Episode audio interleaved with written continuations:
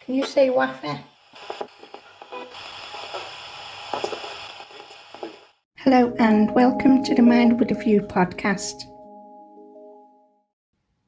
In this episode, I'll be talking about digital inclusion. What is digital inclusion? Well, the three main aspects of digital inclusion is number one, access, so like affordability, availability. Two, digital literacy. Number three, application, so applying digital technology into the workplace, workforce development, applying digital technology into education, healthcare, and communities overall.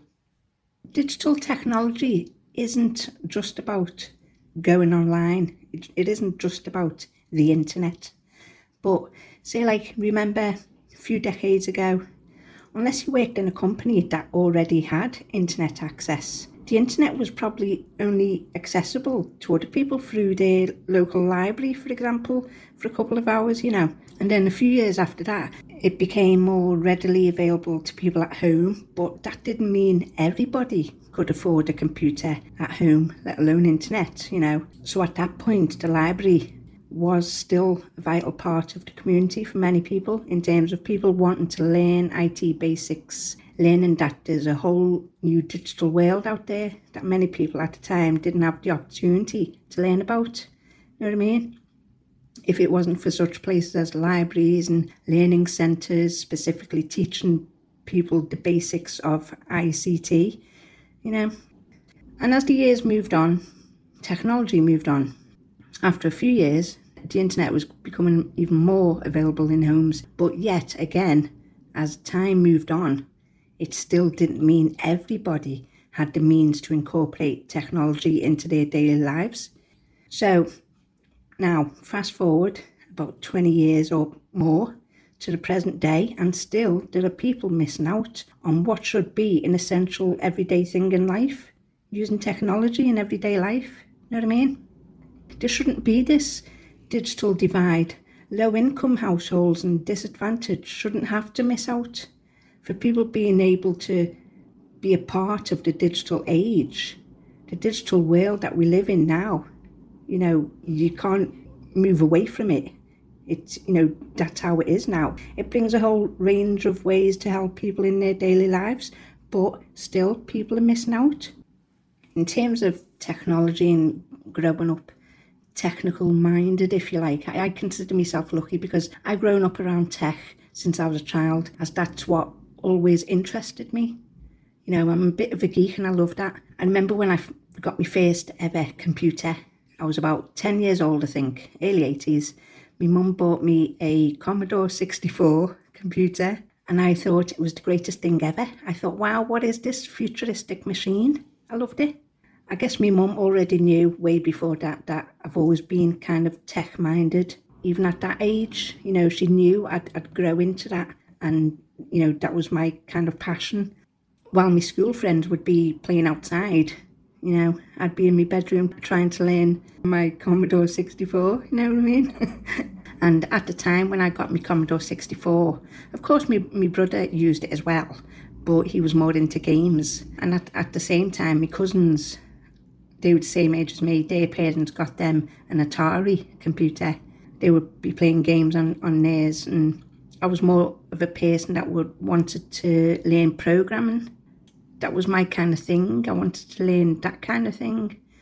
But as for my brother, he, he loved just playing games on, you know, on our computer. My parents always thought it would be my brother that grows up into computers you know, and being tech, technical minded, if you like. But no, it was me. It was the opposite. It was me.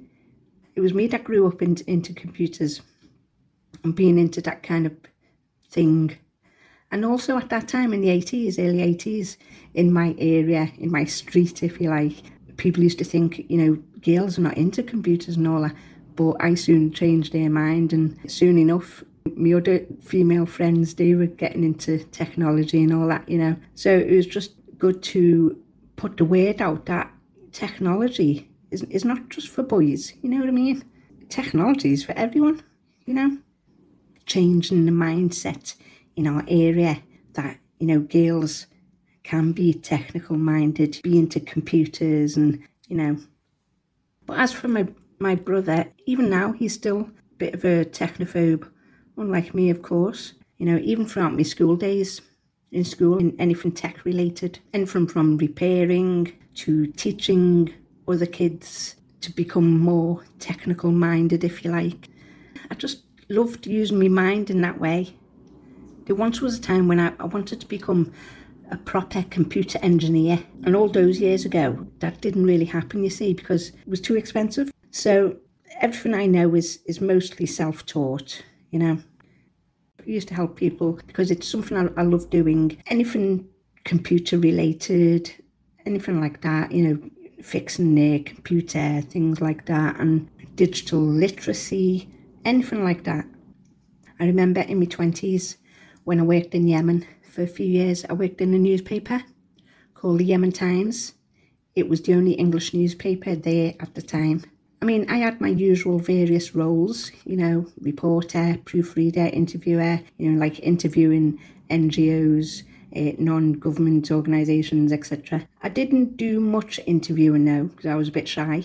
But on the sidelines, for a while, I used to help the editor, and at that time, that's when they started putting their newspaper online. You know, because at that time the internet was getting more readily available.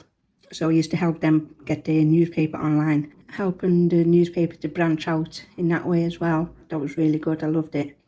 And it was quite strange because my colleagues, most of them were male, and they didn't really like the fact, or they couldn't get used to the fact that a female was helping them with specific tech, you know. Brilliant times though, you know, they all made me very welcome and valued in that job. I loved it. So, moving on. When we think of people who can't get started using modern tech, it's not only people who don't have the means to do so, it's people who are also kind of scared of learning something new, something different. Because it's like for some people, for example, my brother, he's, he's you know, he's still a bit of a technophobe, not knowing how to getting past that first step, you know. And it doesn't matter what age a person is. You know, my brother's 50, and sometimes he even asks me, how do I turn off the computer? and especially in these, you know, these difficult times with lockdowns and restrictions, for example, my mum, she's 75. I always ask her, you know, mum, do you want me to teach you the benefits of getting online and exploring new things? And she always says, nah, I'm too old to learn all that technology stuff. I say no one's ever too old to learn anything new. You know, let's be clear now. Being digitally minded doesn't just relate to all things internet. What did people used to do without the internet? You know, it didn't mean people can't use a computer, be computer savvy, you know.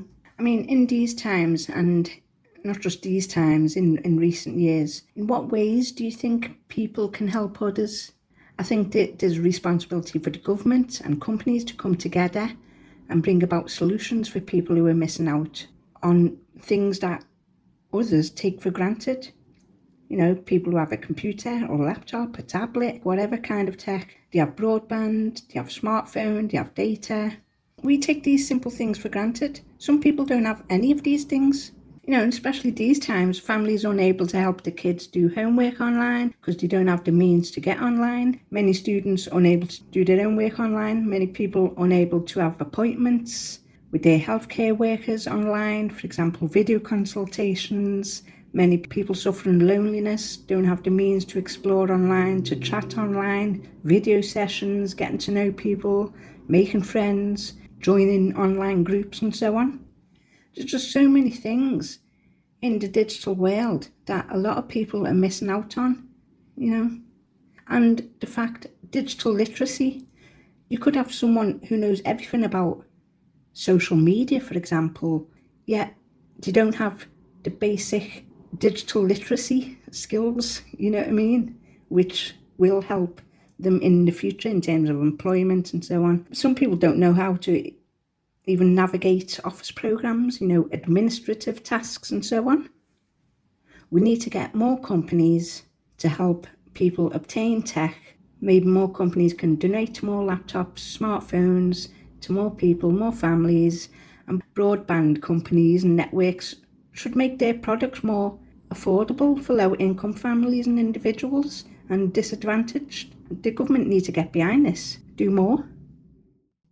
You know, I'm a user and volunteer in Mersey Care NHS Foundation Trust, and one of my roles as, as a volunteer, for example, is expert by experience in digital improvements. So I'm always thinking new ways, new ideas, what things can I do to help people and so on. So that that's my passion promoting digital inclusion and thinking of new ways, new how can I help people, you know, how can I do this? For example, some people didn't have broadband, some people couldn't afford the mobile data. So I thought, what can I do then? What can I do to help this situation? You know, what can I do as my duty to try and help people? So I contacted every CEO of all the major mobile networks and I said, you know, data should be free for people who need to use their video appointments, do appointments online, etc., and use the service attend anywhere. You know, the data should be free. Do you know what I mean? So some networks attend anywhere service was already on their whitelist, so no no data charges, and other networks started to do that. So that was good. I was just reading the NHS Digital on their site talking about digital inclusion. I'll read out a part of what it says. Key points. Definition of digital inclusion. Digital inclusion covers digital skills, being able to use digital devices such as computers or smartphones and the internet. This is important, but a lack of digital skills is not necessarily the only or the biggest barrier people face. Another is connectivity, access to the internet through broadband, Wi Fi, and mobile. People need the right infrastructure, but that is only the start. Accessibility. Services need to be designed to meet all users' needs, including those dependent on assistive technology to access digital services. Barriers to digital inclusion. Research for the UK digital strategy suggests that there are a number of important barriers, and more than one may affect individuals at any one time. They are access. Not everyone has the ability to connect to the internet and go online. Skills. Not everyone has the ability to use the internet and online services. Confidence. Some people fear online crime, lack trust, or don't know where to start online. Motivation. Not everyone sees why using the internet could be relevant and helpful. As access, skills, and confidence improve, it is increasingly important to tackle other barriers, including design. Not all digital services and products are accessible and easy to use. Awareness. Not everyone is aware of digital services and products available to them. Staff capability and capacity. Not all healthcare staff have the skills and knowledge to recommend digital services and products to patients and service users. The Government Digital Service has developed a digital inclusion scale which maps individuals' digital capability from those who don't use the internet at all to digital experts. Some sections of the population are more likely to be digitally excluded than others the Consumer Digital Index shows 11.9 million people, 22% of the population, do not have the digital skills needed for everyday life in the UK. By 2030, it is predicted that 4.5 million people, 8% of the population, will remain digitally disengaged. People with a disability are 35% less likely to have essential digital skills for life do you know what? I think we can all try do something to help in some way to eradicate this digital divide in our society. Companies need to do more, government needs to do more. Do you know what I mean? Thank you for tuning in, and please remember you're never alone. Sharing what's on your mind can make a big difference to your mental well being, so please don't suffer in silence.